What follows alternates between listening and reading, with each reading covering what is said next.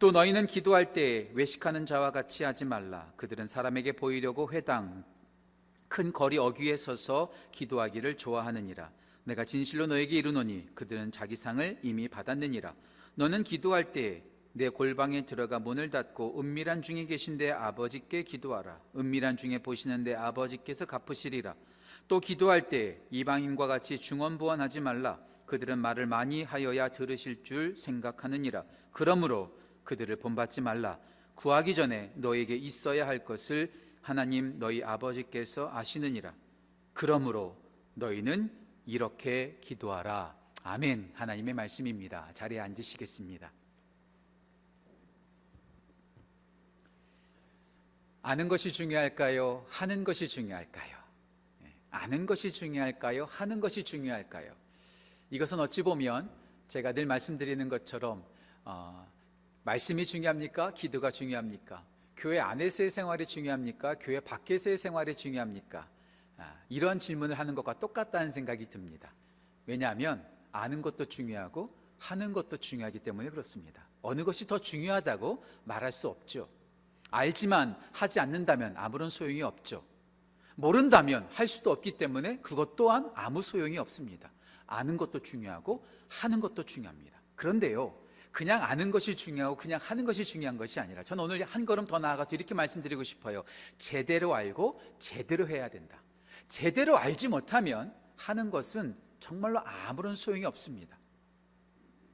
유대인들이 이런 말을 한다고 하더라고요. 유대인 랍비가 이런 말합니다. 우리들에게는 성경을 연구하는 것이 순종하는 것보다 더 중요합니다. 왜냐하면 잘못 이해한다면 그 순종이 불순종이 되기 때문에 그렇습니다. 예, 제대로 알지 못한 채 실천한다면, 제대로 알지 못한 채 한다면 그것은 오히려 우리 가운데 득이 되기보다도 독이 될 때가 더 많습니다. 운동을 예로 들어볼까요? 전 매일 걷습니다. 매일 걷지만 제대로 알지 못한 채 걷는다면 그 운동은 득이 되기보다도 독이 됩니다. 약을 먹는 거 정말 중요합니다. 하지만 약을 제대로 알지 못한 채 그냥 무조건 먹는다면 그 약을 먹는 것이 득이 되기보다도 독이 되는 경우가 참 많습니다. 제대로 알고 운동해야 되고, 제대로 알고 음식을 먹어야 되고, 제대로 처방을 받은 그 제대로 된 약을 먹어야지 그것이 우리 가운데 도움이 되는 것이죠. 신앙생활도 마찬가지입니다. 무조건 하면 안 됩니다. 무조건 말씀 보면 안 됩니다. 무조건 기도하면 안 됩니다. 무조건 예배 드리면 안 됩니다. 제대로 알고 기도하고, 제대로 알고 성경 말씀 듣고, 제대로 알고 예배 드리고 섬기는 것, 성경 말씀대로 제대로 알고 행동해야 한다는 것이죠. 그런 의미에서 무조건 해야 돼, 이것만큼 위험한 말 없습니다. 많은 분들이 기도에 대해서 중요하지 않다고 말할 사람이 어디 있겠습니까? 기도해야 된다고 다 말합니다. 그리고 기도를 많이 해야 된다고 생각합니다. 하지만 기도를 무조건 해야 된다는 것, 이것은 정말 위험한 거죠. 오늘 예수님께서 마태복음 6장에서 기도를 말씀하십니다. 기도를 말씀하실 때 유대인들을 말씀하십니다. 이방인들을 말씀하십니다. 유대인들은 얼마나 기도에 열심히 있었던 사람들인지 몰라요. 하루에 5번씩 정기적으로 기도했습니다. 성전에 올라가서 기도했습니다. 그들의 기도문을 보면서 얼마나 열심히 기도했는지 몰라요. 하지만 그들의 기도가 잘못됐다고 말씀하시죠. 말씀 보실까요? 특별히 5절 말씀 보실까요? 5절에 이렇게 나옵니다. 내가 진실로 너에게 이르노니 그들은 자기 상을 이미 받았느니라. 잘못된 기도라는 것이죠. 소용없는 기도라는 거죠. 이방인들의 기도도 말합니다. 이방인들 얼마나 열심으로 열정적으로 기도했는지 몰라요. 하지만 그들의 기도도 본받지 말라고 말하죠. 8절 말씀 보실까요? 8절 이렇게 나옵니다. 그러므로 그들을 본받지 말라. 이방인들의 기도를 본받지 말아라. 유대인들의 기도를 본받지 말아라. 그들은 잘못된 기도를 하고 있다라고 예수님께서 말씀하고 계십니다. 예, 우리는 2021년 기도 우리의 호흡입니다. 기도에 집중하고자 합니다. 기도 많이 하면 좋습니다. 기도를 깊이 해야 됩니다. 하지만 그보다 더 중요한 것, 말씀대로 똑바로 제대로 바르게 기도해야 합니다. 다는 것이지요. 저 우리 모든 성도님들, 모든 지구촌 가족들이 기도를 무조건 하는 것이 아니라 제대로 알고 제대로 기도하는 귀한 은혜가 넘치기를 간절히 소원합니다. 그렇다면 우리가 어떻게 제대로 기도해야 될까요? 오늘 4가지의 디멘션, 4가지의 모습을 좀 함께 나눠보고자 합니다. 어떻게 기도해야 되는지, 언제 기도해야 되는지, 어디서 기도해야 되는지, 누가 기도해야 되는지, 다시 말씀드릴게요. 어떻게, 어떤 내용으로 기도해야 될지, 언제 기도해야 될지, 어디서 기도해야 될지, 그리고 누가 기도해야 될지, 이 네 가지의 디멘션을 가지고 하나하나씩 바른 기도가 무엇인지, 올바른 기도가 무엇인지, 예수님께서 우리 가운데 바라시는 기도는 어떤 모습인지를 함께 나눠보고자 합니다. 자, 첫 번째, 어떻게, 무엇으로 기도해야 될지. 첫 번째입니다. 기도는 언어보다 마음입니다. 말보다도 마음이 중요합니다. 말이 중요하지 않다는 것 아닙니다. 말도 중요합니다. 언어도 중요합니다. 혹시 여러분들 역대상 4장 10절 말씀 기억하세요? 흔히 야베스의 기도라고 하죠. 하나님, 저에게 복을 주시려거든 나의 지역을 넓히시고 주의 손으로 나를 도우사 환난에서 건져주십시오. 이 기도 얼마나 유명했습니까? 2000년도 초반에 이 기도가 알려지면서 브루스 윌킨슨이 야베스의 기도라는 책을 쓰면서 전 세계로 선풍적인 인기를 끌었습니다.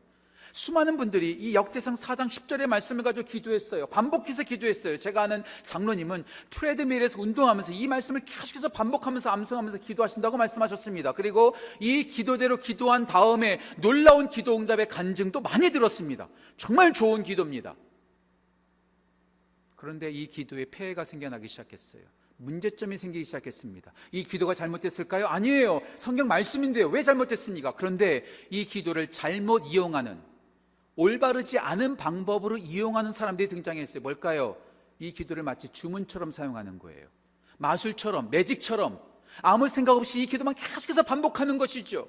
주문처럼 이 기도를 한다고 그것이 능력이 있을까요? 아무리 성경 말씀이라 할지라도 마음이 그곳에 실려 있지 않고 그냥 입으로만 중얼거린다면 녹음기 트는 것과 무슨 차이가 있겠습니까? 심지어는요, 2002년도 제가 봄에 어떤 한 기사를 보았습니다. 아직도 그 신문 기사를 제가 스크랩해 놓지 못한 게 참 후회가 돼요.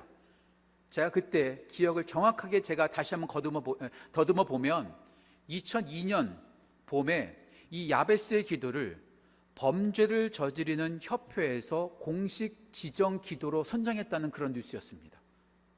범죄를 저지르는 사람들이, 하나님의 뜻을 어기는 사람들이 하나님께 기도하는 거예요. 하나님, 저에게 복을 주셔서 지역을 넓혀주시고, 우리의 나와바리라고 말해야 되나요? 우리의 나와바리를 넓혀주시고, 주의 손으로 덮여주셔서 우리가 죄를 짓는데 환란이 없게 해주십시오.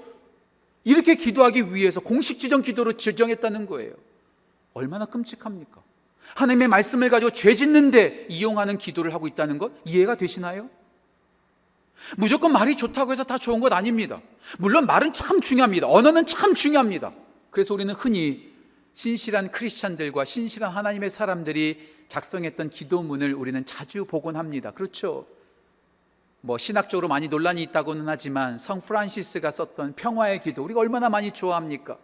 드리트 보네퍼가 했던 선한 능력으로, 제가 한번 소개했었죠. 찬양으로도 만들어졌더라고요. 선한 능력으로. 라이놀드 니버가 했던 평온의 기도, 더글라스 메가더 장군이 했던 아들을 위한 기도, 이런 좋은 기도들 참 많잖아요. 제가 오늘 여러분의 목회 서신에다가도 아침에 깰 때 기도, 아침 식사 기도, 점심 기도, 또 저녁 기도, 잠잘 때 기도, 제가 기도문을 제가 여러분들한테 좀 하나를 좀 짤막하게 써서 여러분한테 소개하고 있는데, 이런 기도를 가지고 기도하면 얼마나 좋겠습니까? 그렇지 않겠어요? 전 나쁘다고 생각하지 않습니다. 이 언어에 대해서 민감한 것, 기도의 말에 대해서 제일 민감한 사람이 누굴까요? 아무래도 저인 것 같아요. 목사들이 가장 민감한 것 같아요. 그래서요, 기도를 어떻게 하면 좀 멋있는 기도로 할까, 어떻게 하면 조금 감동적인 기도를 할까 항상 고민하는 것 같아요. 그리고요, 다른 분들이 멋진 미사여구를 가지고 기도하는 걸 보면서요, 저도 와, 저 문구 너무 좋다 해서 저도 적어놓고 저도 써먹을 때가 있습니다. 아직도 기억이 나는데요, 제가 청년부 사역했었을 때, 오늘 영상으로 우리 또 우리 교회 목자로 섬기고 있는데 우리 전하린 형제가 있어요. 하린 형제가 청년부 예배를 드리는데 헌금 기도를 하는데, 와, 제가 아직도 기억이 나요. 한 5년 넘게 지났는데 아직도 그 하린 형제가 기도했던 기도 내용이 아직도 잊혀지지가 않습니다.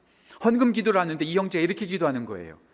큰 것을 크다고 하지 아니하시고 작은 것을 작다고 하지 아니하시고 우리의 정성과 우리의 애물을 기뻐 받으신 하나님, 이렇게 기도하는데, 와, 제가 뒤통수 맞은 것처럼 너무나 짜릿한 거예요. 와, 저 기도 너무 좋다, 나도 써먹어야지. 그래서 여러분, 제가 주일날 기도할 때마다 이 표현 썼던 거 여러분 기억나시나요? 큰 것을 크다 하지 아니하시고 작은 것을 작다 하지 아니하시고, 와, 너무 멋지다, 써놓고 저도 써먹는 거예요. 어디 가서 식사 기도를 하는데 어떤 목사님께서 이렇게 기도하시더라고요. 하나님, 오늘 맛있는 밥 주셔서 감사합니다. 하지만 우리가 떡으로만 살지 아니하고 하나님의 모든 말씀으로 살아야 된다는 것을 밥을 먹을 때마다 기억하게 해주세요. 와, 이 문구도 너무나 좋아서 제가 써먹어요.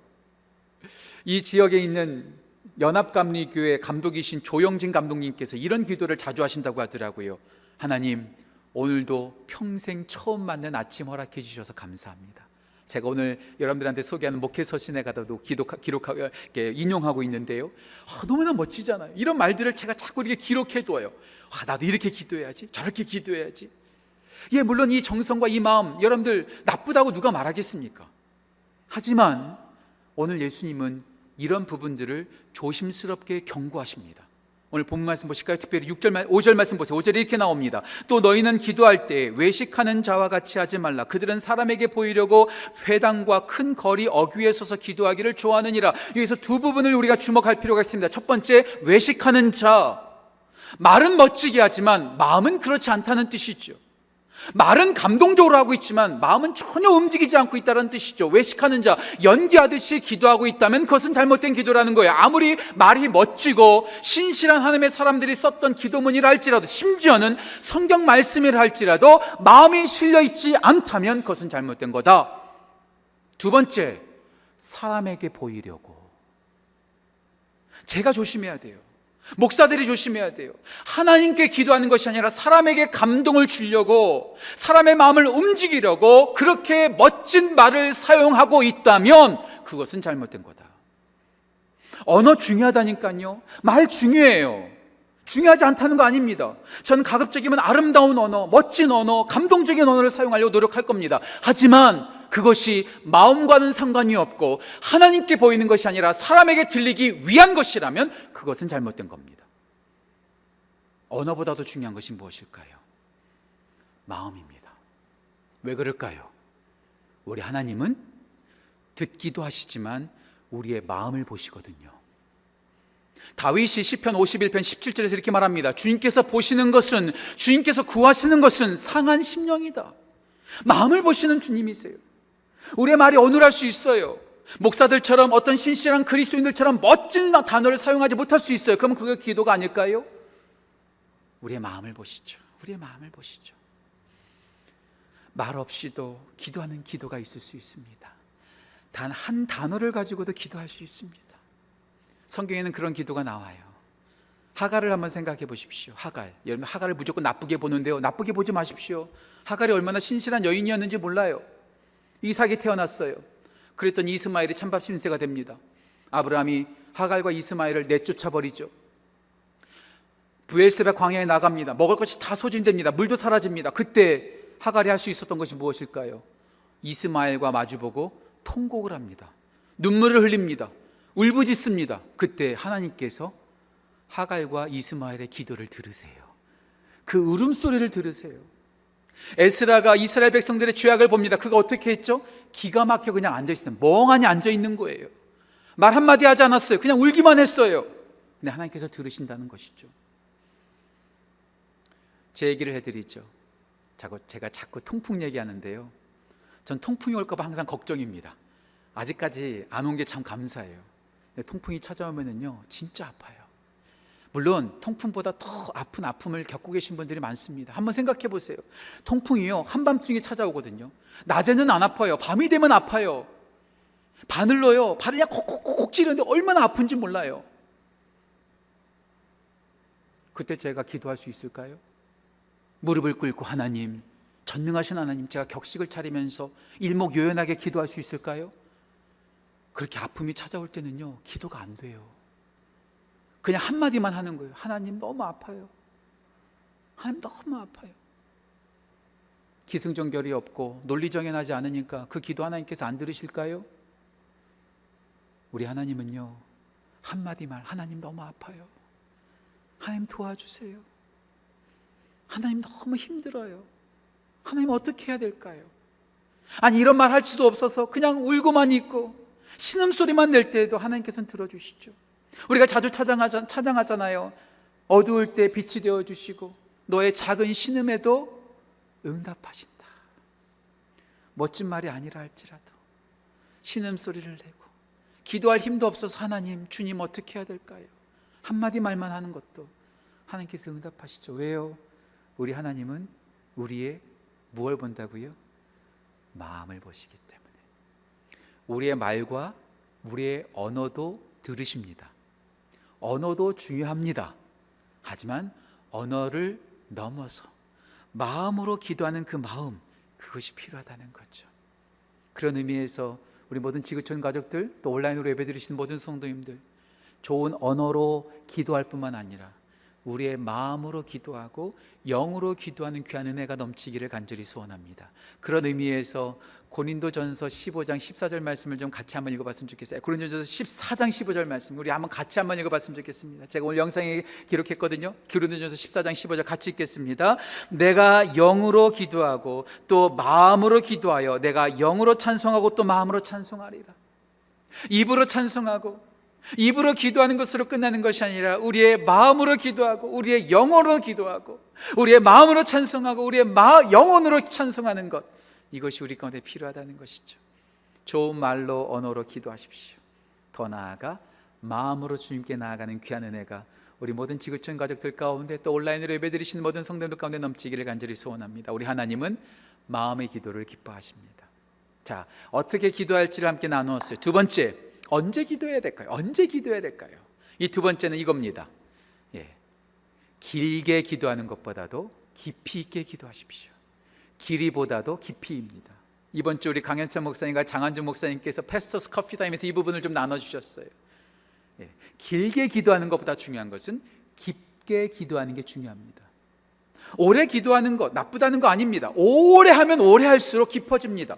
오래 하는 거 참 중요합니다. 세상은요, 오래 한 것에 대해서 가치를 둡니다. 오래 하면 성공할 수 있다고 말합니다. 오래 공부해야지 좋은 점수를 받게 됩니다. 오래 일해야지만 돈을 많이 벌게 됩니다. 오래 하는 거 중요합니다. 여러분들 식당에 가거나 어떤 기업에 가면 전통이란 말 써 있죠. Since 1945, 1945년부터 우리는 이 일을 했습니다라고 할 때 우리는 거기에다가 신뢰를 줍니다. 가치를 줍니다. 오래도록 하면은요, 그만큼 전문가가 됐다는 뜻이고요, 달인과 고수가 됐다는 뜻입니다. 10년이면 강상도 변한다라는 말이 있는데요, 10년 하면 강상도 바꾼다, 이런 말도 있습니다. 오래도록 했다는 것은 그만큼 전문가가 됐다는 이유고, 그 뜻이기도 하고요, 잘한다는 뜻이 되기도 한다는 거죠. 오래 기도하는 것 나쁜 거 아닙니다. 성경에서는요, 하나님의 사람들이 오래도록 기도했어요. 자주 기도했습니다. 아브라함이 소돔과 고모라를 위해서 한 번만 기도하지 않았습니다. 6번 기도했습니다. 엘리야가 비가 내리기를 위해서 한 번만 기도하지 않았습니다. 7번 기도했습니다. 사도 바울이 자신의 육체의 가시를 없애달라고 한 번 기도하지 않았습니다. 3번 기도했습니다. 느헤미야가 아닥사스다 왕까지 나아가기까지 그는 3개월 이상 기도했습니다. 수차례 오래도록 기도했습니다. 많이 기도하는 것, 오래 기도하는 것 절대로 나쁜 거 아닙니다. 하지만 오래 기도하는 이유가, 많이 기도하고 많이 말하는 이유가 나를 드러내고 나의 공덕을 쌓아서 지성이면 감천이다, 내 공로로 기도하려고 한다면 그것은 잘못된 것이죠. 예수님께서 말씀하세요. 이방인들의 기도를 말하는 거죠. 오늘 마태복음 6장 7절 말씀 보실까요? 이렇게 나옵니다. 또 기도할 때 이방인과 같이 중언부언하지 말라. 그들은 말을 많이 하여야 들으실 줄을 생각하느니라. 말을 많이 하고 오래 기도해야지 하나님께서 들어주신다. 하나님을 감동시켜야지. 마치 하나님의 은혜가 아니라 내 노력으로 기도 응답 받으려고 하는, 이것은 잘못됐다는 것이죠. 경쟁하려듯이 기도 오래 하면 사람들이 내 믿음을 인정할 거야, 나를 인정해 주겠지. 제가 중고등학교 때 철없을 때 그랬습니다. 교회에서 이제 수련회를 가잖아요. 그러면은요, 고등학생 중에서 누가 오래도록 기도 시간에 남아 있는가, 이걸 갖고 경쟁해요. 기도도 하지 않으면서 눈 감고 계속 기도하는 척하는 거죠. 내가 그래도 쟤보다는 기도 오래 해야지. 그리고 기도 오래 하면은요, 선생님들이 인정해 줘요. 교회 전도사님이 인정해 줘요. 얼마나 으시으시 됩니까? 목사가 돼도 그런 것 같아요. 새벽기도 마치면은요, 오래도록 앉아 있으려고 노력합니다. 그래도 내가 집사님보다는 오래 앉아 있어야지. 장로님들보다는 오래 앉아 있어야지. 그게 잘못된 거죠. 그때부터 제가 좀 달라졌습니다. 이제 기도 딱 마치면은요, 누가 더 남아 있든지 간에 그냥 일어날 때가 많습니다. 마치 경쟁처럼 오래 기도하려고, 인정받으려고 오래 기도하고 많이 기도하고 오래 기도해야지 하나님께서 응답하신다. 물론 길게 기도하면 깊어집니다. 하지만 이것이 내 경쟁과 내 공로를 위해서 오래 기도하는 것이라면 그것은 잘못된 거죠. 길게 기도하기보다도 깊게 기도해야죠. 길게 기도하기보다도 간절하게 기도해야죠. 그래서 오늘 하나님께서 말씀하시죠. 예레미야 29장 13절 말씀 볼까요? 예레미야 29장 13절 말씀 이렇게 나와 있습니다. 너희가 온 마음으로 나를 구하면 나를 찾을 것이요 나를 만나리라. 온 마음으로 진짜 간절하게 구하라는 것이죠. 지난 제가 히스기야 아침 말씀 묵상 시간 때 말씀드렸죠. 히스기야가 어떻게 기도했죠? 오직 기도에 힘썼어요. 다른 것 보지 않았어요. 우린 기도하면서도 플랜 B, 플랜 C 다른 것들을 자꾸 만들어 놓을 때가 있어요. 그게 아니라 온 마음으로 하나님께만 집중하는 것, 이것이 진짜 깊이 있는 기도요 간절한 기도가 아닐까요? 쇼하는 기도가 아니라. 또 어떻게 기도해야 될까요? 잠언 8장 17절 말씀 보실까요? 영상에 기록하고 있는데요. 잠언 8장 17절 제가 읽겠습니다. 나를 사랑하는 자들이 나의 사랑을 입으며 나를 어떻게 해요? 간절히 찾는 자가 나를 만나리라.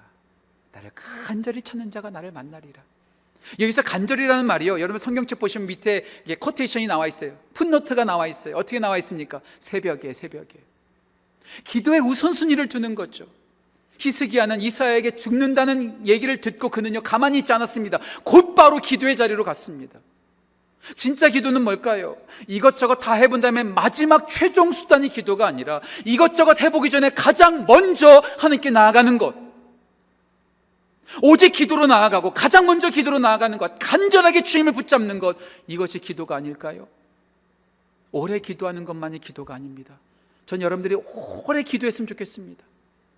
하지만 오래 기도하는 것이 여러분들의 훈장이나 공로가 되지 않고 깊이 간절히 주님을 찾고 가장 먼저 주님을 찾고 플랜 B를 생각하지 않고 오직 주님께 집중하는 깊이 있는 기도가 여러분 가운데 넘치기를 간절히 소원합니다. 하나님은 길게 기도하는 것도 기뻐하시지만 깊게 기도하는 것을 더 기뻐하십니다. 세 번째, 어디서 기도해야 될까요? 이 위치에 대한 부분을 말씀드릴게요. 기도는 위치보다 방향입니다. 위치, 장소, 로케이션 참 중요합니다. 특별히 우리나라 사람들은 위치에 민감한 것 같아요. 왜냐하면 과거서부터 우리나라 민족에 흐르는 것 가운데 하나가 뭐냐면 풍수지리설이 있거든요. 길한 장소가 있고 흉한 장소가 있다고 믿는 사람들이 우리나라 민족 아니었습니까? 그렇기 때문에 풍수지리에 아주 민감합니다. 위치에 민감해요. 예, 그도 그럴 것이 똑같은 집이라 할지라도 위치에 따라서 가격이 다르지 않습니까? 그렇지 않나요? 저는 부동산 전문가가 아니기 때문에 모르겠어요. 하지만 똑같은 집이라 할지라도 위치에 따라서, 학군에 따라서 완전히 다릅니다. 가게도 마찬가지죠. 똑같은 상품의 가게를 할지라도 위치에 따라서 어떤 가게는 수입이 많고 어떤 가게는 수입이 적어요. 위치가 참 중요합니다. 미국이 왜 강대국이 될 수 있었을까요? 어떤 학자가 이런 말 하더라고요. 미국의 지리적인 위치가 한몫했다는 거예요. 미국을 생각해 보십시오. 앞에는 태평양이 있습니다. 뒤에는 뭐가 있죠? 대서양이 있습니다. 앞, 뒤로 바다가 감싸지고 있기 때문에 가장 안전한 위치라는 거예요. 그래서 1차 세계대전, 2차 세계대전 당시에 유럽은 불바다가 되고 있었지만 미국은 안전하게 힘을 키울 수 있어서 20세기, 21세기 초강대국이 될 수 있었다는 그런 의견이 있더라고요. 저는 어느 정도 인정을 합니다. 우리나라가 왜 이렇게 힘들게 살았죠? 우리나라는요, 위치적으로 위에는 뭐가 있어요? 러시아가 있어요. 양옆에 중국과 일본이 있어요. 강대국에 둘러싸여 있습니다. 그리고 반도입니다. 반도기 때문에 요충지죠. 그래서 항상 공격을 받았습니다. 어떤 학자가 말하더라고요. 우리나라 한국 역사 가운데서 931번 외세 침략을 받았다고요. 항상 피곤하게 살았어요. 왜요? 위치 때문에. 위치는 참 중요합니다. 자, 그렇다면 여기서 한 가지 질문을 해드리죠. 기도하는 것에도 위치가 중요할까요? 말씀드리죠. 정답. 예, 중요합니다. 의외의 대답이죠. 기도에도 저는 위치가 중요하다고 믿습니다.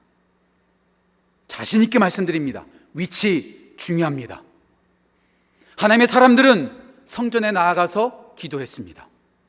성전에 올라가서 기도하려고 애썼습니다. 시편 120편부터 시편 134편까지 성전에 올라가는 찬양입니다. 그들은 성전에 올라가서 찬양하고 기도하는 것을 너무나 기뻐했습니다. 그리고 시편 137편에 보면 그들이 포로 생활하면서 하나님의 성전에 갈 수 없으니 그 바벨론 을레 강가에서 너무나 슬퍼하면서 울었습니다. 성전을 가까이에서 성전에 올라와서 기도하는 것 참 중요합니다. 예수님도 성전에 올라가셨습니다. 베드로와 요한도 시간을 정하여 성전에 올라가서 기도했습니다. 누가복음 1장에 보면 시므온과 안나가 성전에서 기도합니다. 안나는 80년 넘도록 성전을 지키면서 기도합니다. 성전에서 기도하는 게 아무런 쓸모 없을까요? 제가 좋아하는 시편 가운데 고라의 시편이 있습니다. 시편 87편인데요, 영상 한번 보실까요? 고라가 이렇게 고백합니다. 전 이 고백이 참 좋아요. 제가 읽겠습니다. 84편입니다. 주의 궁정에서의 한 날이 다른 곳에서의 첫날보다 나은즉 악인의 장막에 사는 것보다 내 하나님 성전 문지기로 있는 것이 좋사오니 여호와 하나님은 나의 해요 방편이라. 하나님의 성전에 거하는 것이 나의 소망입니다. 이 고백보다 제가 더 좋아하는 고백이 하나 있어요. 다윗의 고백입니다. 시편 27편 4절 말씀, 영상을 보시고 한 목소리로 같이 한번 읽어볼까요? 온라인으로 가정에 계신 분들도 함께 좀 읽었으면 좋겠습니다. 특별히 온라인으로 계신 분들이 같이 좀 큰 목소리로 읽었으면 좋겠습니다. 한 목소리로 같이 읽을까요? 내가 여호와께 바라는 한 가지 일, 그것을 구하리니 곧 내가 평생에 여호와의 집에 살면서 여호와의 아름다움을 바라보며 그의 성전에서 사모하는 그것이라. 온라인으로 예배드리시는 분들, 이 고백이 정말 여러분의 마음에 와닿지 않으세요? 여호와의 집에 사는 것이 내 평생의 소원이다. 하나님의 성전에서 사모하는 것이 내 정말로 사모하는 것이다. 제가 어렸을 때는요, 제가 젊었을 때는요, 여행을 다녀오거나 수련회를 다녀오거나 어디 지방에 출타해서 갔다 오면은요, 제일 먼저 집으로 가지 않았습니다. 제일 먼저 교회로 왔어요. 하나님 잘 다녀왔습니다. 이게 미신일까요? 하나님은 어디에나 계시는데 왜 굳이 예배당까지 와서 그거 이렇게 보고해야 돼? 이거 잘못된 미신이야. 여러분 그렇게 생각하시나요? 예, 맞아요. 미신일 수 있어요. 하지만 저는 그 정성이 저는 정말로 소중해요. 제가 지난주 말씀드렸죠. 2021년 1월 1일을 맞이하면서 온 가족이 예배당에 저희 가족이 왔습니다. 집에서도 기도해도 되잖아요. 왜 굳이 여기까지 와서 기도합니까? 텅 빈 예배당을 보면서 기도하는데 더 마음이 울컥하는 거예요. 성도들의 마음이 톡톡 간절해지는 거예요. 하나님의 은혜가 더 충만해지는 것 같은 느낌이 드는 거예요. 느낌이라고요? 느낌뿐이라고요? 여러분들 아침에 일어나서 침대 맡에서 1시간 동안 간절히 기도하는 것 하나님께서 들으십니다. 그렇다면 굳이 왜 새벽 예배 나와서 기도할까요? 전 새벽 예배 나와서 기도하시는 성도님들의 기도를 저는요 절대로 무시하지 않습니다. 너무나 고귀한 거죠. 우리 목사님들한테, 우리 교회 집사님한테 제가 들은 적이 있습니다. 교회를 나올 수 없으니까 예배당 교회 주차장에 와서 주차를 해놓고 기도하고 가시는 분들을 몇 번 봤다고. 저도 한 2번 정도 봤어요. 우리 교회 앞에 사시는 집사님은요 매일 교회를 걸으세요. 교회 뒷동산에서 교회를 향해서 큰 소리로 기도하세요. 하나님의 성전을 향해서 기도하는 거죠. 기도의 위치 중요합니다. 정말 중요합니다. 그런데 기도의 위치에 따라서 모든 것이 결정된다고 한다면 그것은 문제 있습니다. 위치 정말 중요합니다. 하지만 위치보다 더 중요한 게 있어요. 그건 방향입니다. 방향이에요. 하나님의 성전에서만 기도하면 기도가 응답이 되어지고 기도가 역사가 나타난다고 한다면 바울과 실라가 빌립보 감옥에서 기도했던 기도는 아무런 능력이 나타나지 않았을 것입니다. 만약에 위치가 정말로 중요하다면 요나가 물고기 뱃속에서 기도했던 모든 기도는 헛된 것이 될 것입니다. 요셉도 감옥에서 기도했었을 거예요. 에스더는 페르시아 수상궁에서 기도했습니다. 느헤미야도 페르시아에서 기도했습니다. 하지만 그 기도가 다 헛된 기도일까요? 다윗은 성전에서도 기도했지만 동굴에서도 기도했었습니다. 광야에서도 기도했었습니다. 예, 우리가 위치가 허락돼서 하나님의 성전에 나와서 기도할 수 있다면 그것만큼도 좋은 게 어디 있을까요? 예, 전 우리 모두가 하나님의 성전에 나와서 기도하기를 간절히 소망합니다. 하지만 그럴 수 없을 때 우리가 있는 처소에서 하나님을 향하여 기도한다면 그것이 저는 능력 있는 기도가 된다고 저는 믿습니다. 다니엘이 그렇게 기도했죠. 다니엘은 바벨론에 있었어요. 예루살렘 성전에 가까이 다가갈 수도 없었습니다. 그때 그가 어떻게 기도했죠? 창문을 열고 예루살렘을 향하여 하루에 3번씩 전에 하던 대로 여호와께 감사하였더라. 온라인으로 예배드리시는 분들 절대로 낙심하지 마십시오. 성전을 사모하십시오. 성전을 지키십시오. 하지만 그럴 수 없을 때 여러분들의 가정에서, 일터에서, 운전하는 도중에, 산책하는 도중에 어디에서든지 하나님을 향하여 그 하나님을 방향을 두고 기도한다면 하나님께서 그 기도를 기뻐하십니다. 위치를 사모하십시오. 하지만 위치에 머물지 마시고 여러분들 각자 있는 처소에서 주님을 향하여 기도하는 귀한 은혜가 넘치기를 간절히 소원합니다. 지난주와 함께 말씀을 나눴죠. 디모데전서 2장 8절 말씀, 그러므로 각 처에서 남자들이 거룩한 손을 들어 기도하기를 원하노라. 각 처에서, 예배당에서만이 아니라 각 처에서. 저는 운전하면서도 기도해요. 텔레전을 보면서도 기도해요. 걸으면서도 기도해요. 전화하면서도 기도해요. 어디서든지 하나님을 향하고 있다면 하나님께서는 그 기도를 기쁘게 받으십니다. 어떤 목사님께서 설교하시더라고요. 우리에게 필요한 것은 무선신앙입니다. 무선신앙, 무슨 와이파이. 이제는요 어디든지 가도 다 전화기가 다 연결되지 않습니까? 예, 우리는 어디서든지 하나님께 기도할 수 있어요. 그렇죠? 하지만 무선으로 우리가 전화통화한다고 해서 항상 무선으로만 있을 수 없죠. 밤에 집에 돌아와서 어떻게 해야 되죠? 선을 연결해서 충전해야 돼요. 무선에만 머물러 있으면 안 됩니다. 유선, 스테이션에 와야 돼요. 하나님의 성전을 사모하십시오. 하나님, 빨리 이 코로나가 끝나고 하나님께로 나와게 기도할 수 있게 해주십시오. 하지만 그럴 수 없을 때 여러분들의 있는 처소에서 하나님을 향하여 예배하고 하나님을 향하여 기도하는 귀한 은혜가 우리 현장에 나와 계신 분들뿐만 아니라 온라인으로 예배드리신 모든 성도들 가운데도 넘치기를 주님의 이름으로 축원합니다. 어떻게 기도해야 된다고요? 언어로 기도할 뿐만 아니라 마음으로 기도해야 된다고 말씀을 드렸습니다. 언제 기도해야 된다고요? 길게 기도하는 것도 중요하지만 깊게 간절히 기도해야 된다고 말씀을 드렸어요. 어디서 기도해야 된다고요? 예, 하나님의 성전에 나와서 좋은 위치에서 기도하는 것 참 중요합니다. 하지만 어디에서든지 하나님을 향하여 방향을 올바로 두고 기도하는 것 중요하다고 말씀드렸습니다. 마지막 네 번째, 누가 기도할까요? 누가 기도할 수 있을까요? 마지막 네 번째 기도의 방법은 이겁니다. 기도는 특권인 동시에 권리입니다. 다시 말씀드릴게요. 기도는 특권인 동시에 권리입니다. 세상에서, 우리의 삶 속에서, 우리 일상에서 아무나 하면 안 되는 것들이 있습니다. 그렇죠? 운전 아무나 하면 되나요? 아닙니다. 큰일 납니다. 운전은 누가 해야 되죠? 면허증 가진 사람들이 운전해야지 됩니다. 요리, 누구든지 맘만 먹으면 할 수 있죠. 요리한다고 누가 잡아가지 않습니다. 하지만 식당에서 운영하고 요리사, 셰프로 일하는 분들은 아무나 하면 안 됩니다. 조리사 자격증이 있어야 합니다. 아무나 경찰 될 수 없습니다. 아무나 군인 될 수 없습니다. 훈련을 받아야지, 그래서 경찰로 임관이 돼야지, 그때 경찰로서 일할 수 있는 겁니다. 아무나 하면 큰일 납니다. 자, 기도는 어떨까요? 기도에도 아무나 하면 안 됩니다. 물론 아무나 할 수 있죠. 제가 독일에 있는 신부님이 쓴 책 가운데 아주 재밌는 제목의 책이 있었어요. 책을 구입했죠. 그 책 제목이 뭐냐면 검은 양도 기도할 수 있다. 검은 양도 기도할 수 있다. 책 제목부터가 참 재밌었어요. 그래서 구입해봤어요. 첫 번째 장을 탁 펼쳤더니 거기에 이렇게 써져 있더라고요. 하나님을 믿지 않지만 기도하고 싶은 이들을 위해서 썼습니다. 이해가 되세요? 하나님을 믿지는 않지만 기도하고 싶은 분들을 위해서 이 책을 썼습니다. 하나님을 믿지 않아도 기도하는 사람들이 있다는 거예요. 그도 그럴 것이, 필립 얀시라는 분이 이런 말했습니다. 무신론자도 가끔은 그들의 방식대로 기도한다.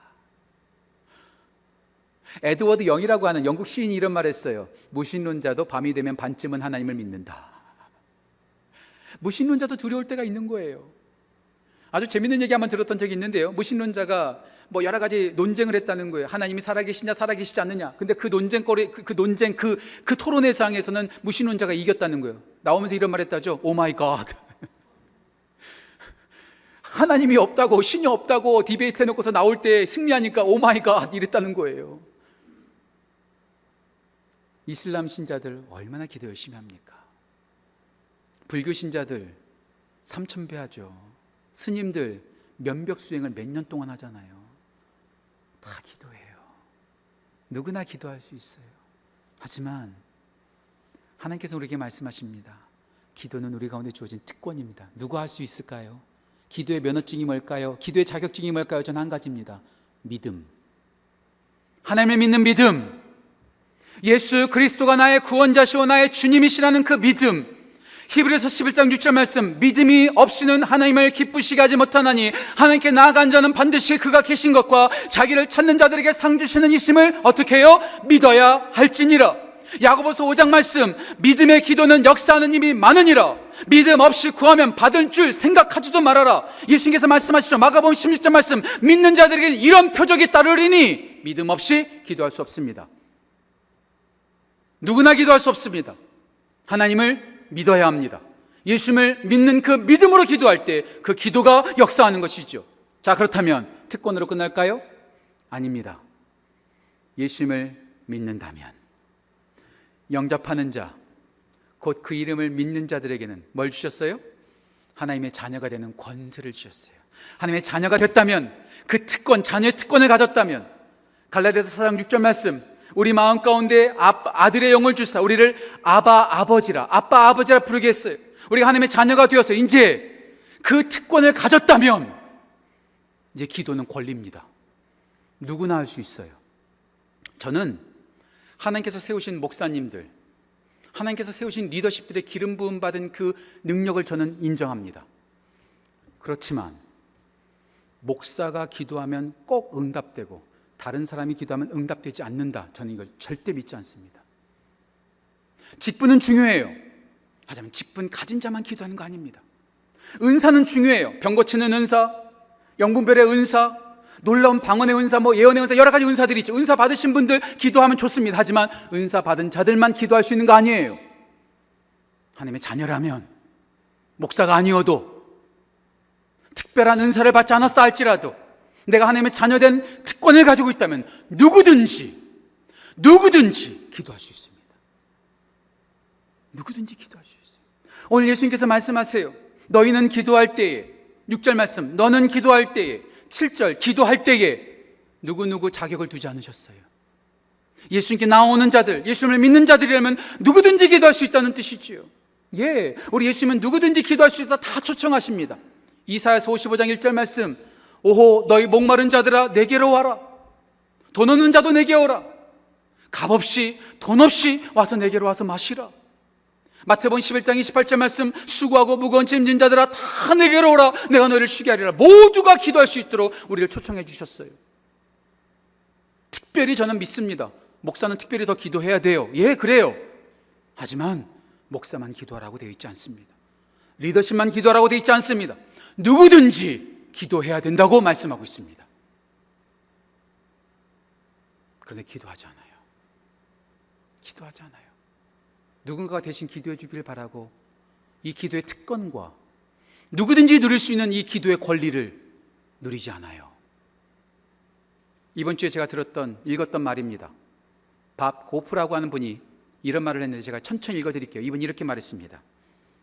백악관의 초대를 거절하는 사람은 아무도 없다. 하지만 나는 충만한 삶을 살라는 초대를 거절하는 사람들을 많이 보았다. 대통령이 오라고 하면 Yes, Mr. President, 다 가요. 여기서 마다하실 분 있으세요? 대통령이 같이 밥 먹자고 하는데? 있으면 저한테 와오세요. 진짜로 없어요. 하지만 충만한 삶을 살게끔 하겠다고, 무엇인지 원하도록 구하라고, 그럼 내가 응답해 주겠다고 이렇게 초청하고 이렇게 우리 가운데 손을 내미시는데 우리는 꼼짝도 하지 않습니다. 대기업에 취직이 허가받으면, 승인받으면 난 능력 없다고 안 가실 분 있으세요? 자녀들 가운데 아이비리그에서 입학 허가가 왔는데도 내 아들은, 내 딸은 공부 그만큼 못해요, 자격 안 돼요, 못 보냅니다 라고 하는 부모님들 계세요? 이런 얘기는 많이 들어봤습니다. 아이비리그 들어갈 자격도 없고 점수도 안 되고 GPA도 부족한데 오! 입학 허가 받았다고 오히려 자랑하고 다니시더라고요. 들어갈 만한 자격 없는데 입학 허가 받았다고요? 오히려 간증하고 다니시더라고요. 아니, 하나님께 나아가는 것이 백악관 나가는 것보다도 못합니까? 대기업에 취직하는 것보다도 못합니까? 아이비리그 입학한 것보다도 못합니까? 하나님께서 누구든지 와서, 믿는 자라면, 하나님의 자녀라면 누구든지 와서 기도하라고 추천하고 있는데 아무도 기도 안 해요. 목사님들보다 대신 기도하라는 거예요. 기도는 특권인 동시에 믿는 자라면 누구나 할 수 있는 권리입니다. 저는 의무라고 말하지 않겠습니다. 누구나 할 수 있는 권리요, 하나님의 우리를 향하신 초청장입니다. 초청장을 열어보시겠습니까? 아니면 아직도 개봉하지 않은 채 어디다 처박아 두시지는 않으셨는지요? 기도는 어떻게 해야 된다고요? 언어도 중요하지만 마음이 더 중요하다고 말씀드렸습니다. 언제 기도해야 된다고요? 길게 오래도록 기도하는 거 참 귀합니다. 하지만 그와 함께 깊이 있게 간절히 기도해야 된다고 말씀을 드렸습니다. 어디서 기도해야 된다고요? 성전에 나와서 하나님의 성전에서 기도하는 거 참 소중하다고 말씀드렸습니다. 성전 신앙 참 중요합니다. 하지만 우리가 있는 처소에서 하나님께 올바른 방향을 두고 기도하는 것 중요하다고 말씀드렸습니다. 기도는 누가 한다고요? 아무나 하는 것이 아니라 믿는 자들이 할 수 있는 특권이라고 말씀드렸습니다. 그리고 믿는 하나님의 자녀라면 누구나 할 수 있는 권리라고 말씀드렸습니다. 우리가 그렇게 기도해야 됩니다. 마음으로 기도하고 간절히 깊게 기도하고 하나님을 향하여 올바른 방향으로 기도하고 믿는 하나님의 자녀들이 누구든지 기도한다면 그 기도를 하나님께서 기뻐 받으십니다. 저는 이 네 가지를 한꺼번에 모아서 이렇게 결론을 내리고 싶어요. 내 노력이 아닌 하나님의 은혜로 기도하는 거예요. 다시 말씀드릴게요. 내 노력이나 수고가 아니라 하나님의 은혜로 기도하는 거예요. 하나만 더 말할까요? 기도는 내가 중심이 아니라 하나님이 중심이라는 거예요. 오늘 예수님께서 마태복음 6장 5절부터 9절까지 이렇게 기도하면 안 된다고 우리 가운데 잘못된 기도를 알려주세요. 자, 이제 잘못된 기도를 알았으니 우리의 초점을 바꿔서 하나님을 향하여 기도해야 되겠죠. 그래서 예수님께서 오늘 마태복음 6장 9절 초반부에 이렇게 말합니다. 그러므로 너희는 이렇게 기도하라. When you pray, you should pray in this way. 너희는 기도할 때 그러므로 이렇게 기도하라. 다음 주부터 5주에 걸쳐서 주님 가르쳐 주신 기도를 따라서 올바른 기도가 무엇인지를 하나하나씩 배워가기를 소원합니다. 그런데 결론부터 말씀드리죠. 이 하나님께서, 예수님께서 말씀하신 기도는 어떤 기도라고요? 내 노력이 아니라 은혜로 기도하는 것, 그리고 기도하는 나를 바라보는 것이 아니라 기도를 받으시는 하나님을 바라보는 것, 그 시선을 주님께 두고 이렇게 기도하는 귀한 은혜가 우리 지구촌 가족들 가운데 넘치기를 간절히 소원합니다.